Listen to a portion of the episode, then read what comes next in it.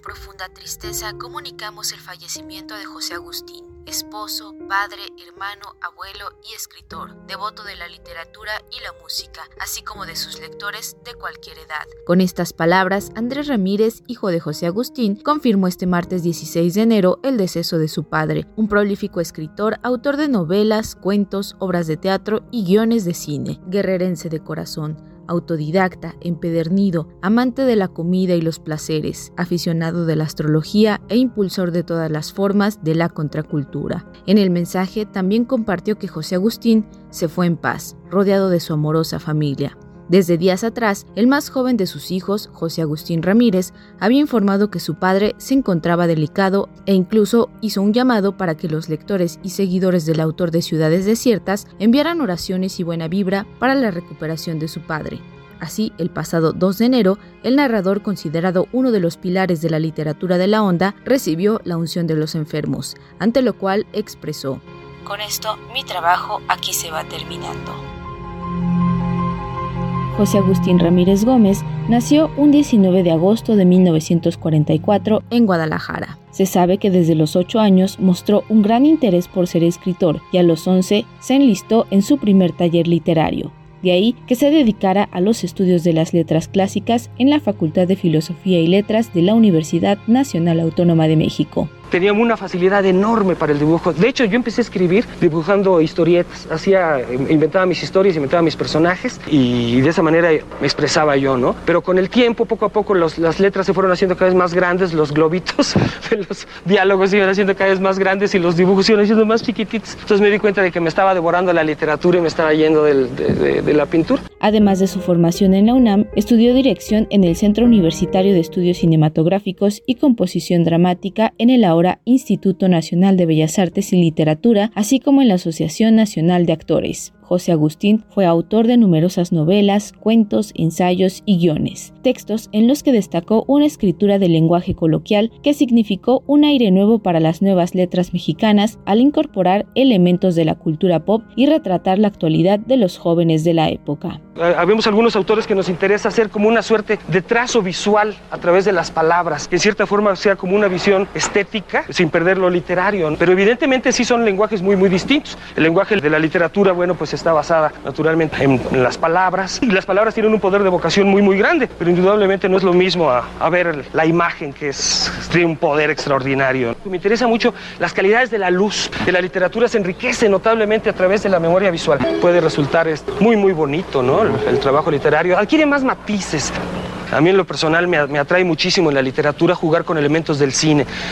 tengo una novela que se llama Cerca del Fuego, en la cual el cine eh, tiene una importancia enorme. Y en esa novela también la pintura juega un papel muy, muy importante. La panza del teposteco, Arma Blanca, Abolición de la Prosperidad, El rock de la cárcel, Vuelo sobre las profundidades, Furor matutino, No hay censura y El apando, guion escrito en conjunto con José Revueltas, son algunos de los textos que legó el también autor de La tumba, novela publicada en 1964, la cual José Agustín narraba recibió el apoyo de Juan José Arriola, quien fue su maestro en un taller literario a los 16 años me, fui a Cuba y luego después regresé y me metí en el taller literario de Juan José Arriola. Y Arriola hablaba siempre diciendo que yo tenía mucho talento, pero cada vez que le llevaba cosas al taller los hacía trizas. Entonces yo dije, bueno, ¿sabe qué le enseño a, este, a mi maestro que, que satisfaga lo que él cree de mí? Y, me acordé de la tumba.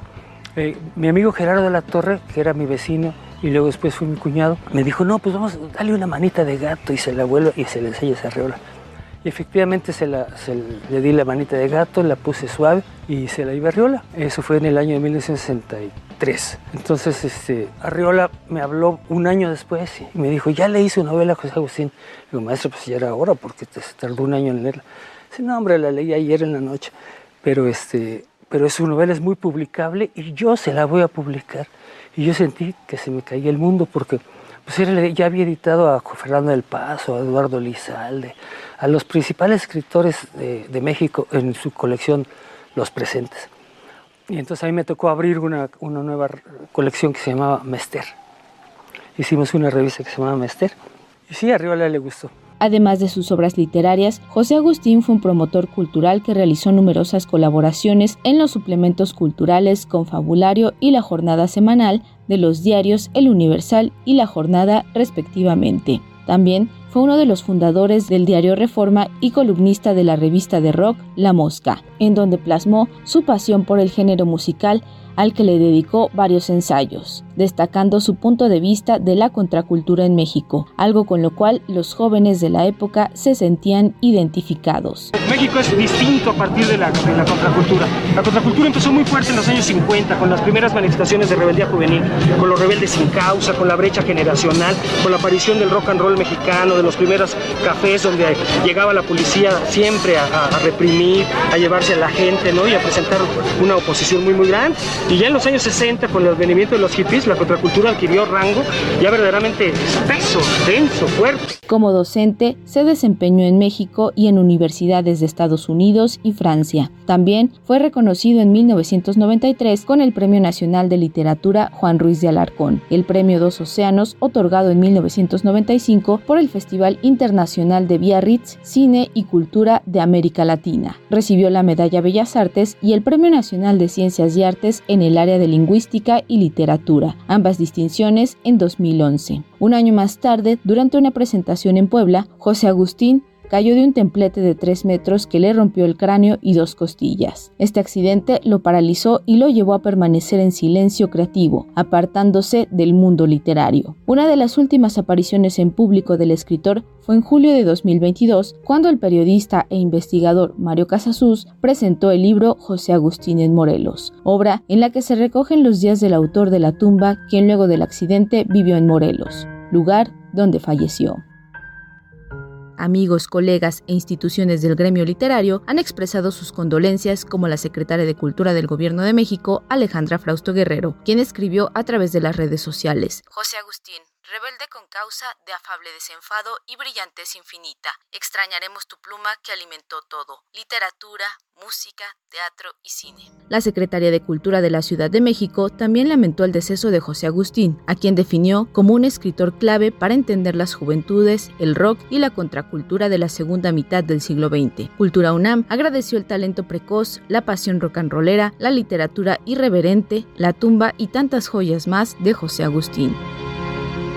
Gracias al siempre joven jefe de la onda. Se le va a extrañar un buen. Que descanse en paz y que el rock siga sonando. Así se lee en las redes sociales de la instancia. La Feria Internacional del Libro de Guadalajara también lamentó la pérdida de uno de los escritores más representativos de la literatura latinoamericana. Así lo dijo su directora Marisol Schulz. Lamento muchísimo el fallecimiento de José Agustín porque fue pues obviamente un escritor que marcó a toda una generación de lectores. Mucha gente que no era lectora gracias a sus obras ya de jóvenes se volvieron lectores y más allá de todas las clasificaciones y las categorizaciones que se hicieron, pues fue un hombre que influyó muchísimo en la literatura mexicana pues del siglo XX y una parte del siglo XXI. Obviamente con las novelas clave son verdaderamente imprescindibles como La tumba o De perfil. Yo como editora le publiqué La panza del Tepostreco y Amor del Bueno, son dos obras que publiqué en su momento, con lo cual lo pude tratar y tuve el gusto de poder trabajar con él directamente y bueno, no podemos dejar de, de un lado su obra de tragicomedia mexicana, yo creo que también es otra obra clave que nos da una luz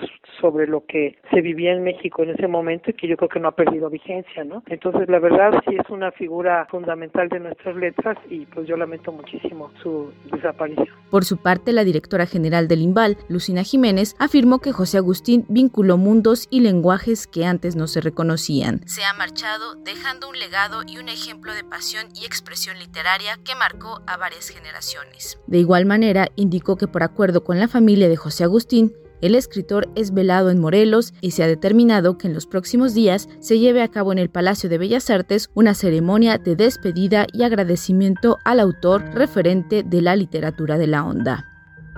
Para Radio Educación, Pani Gutiérrez.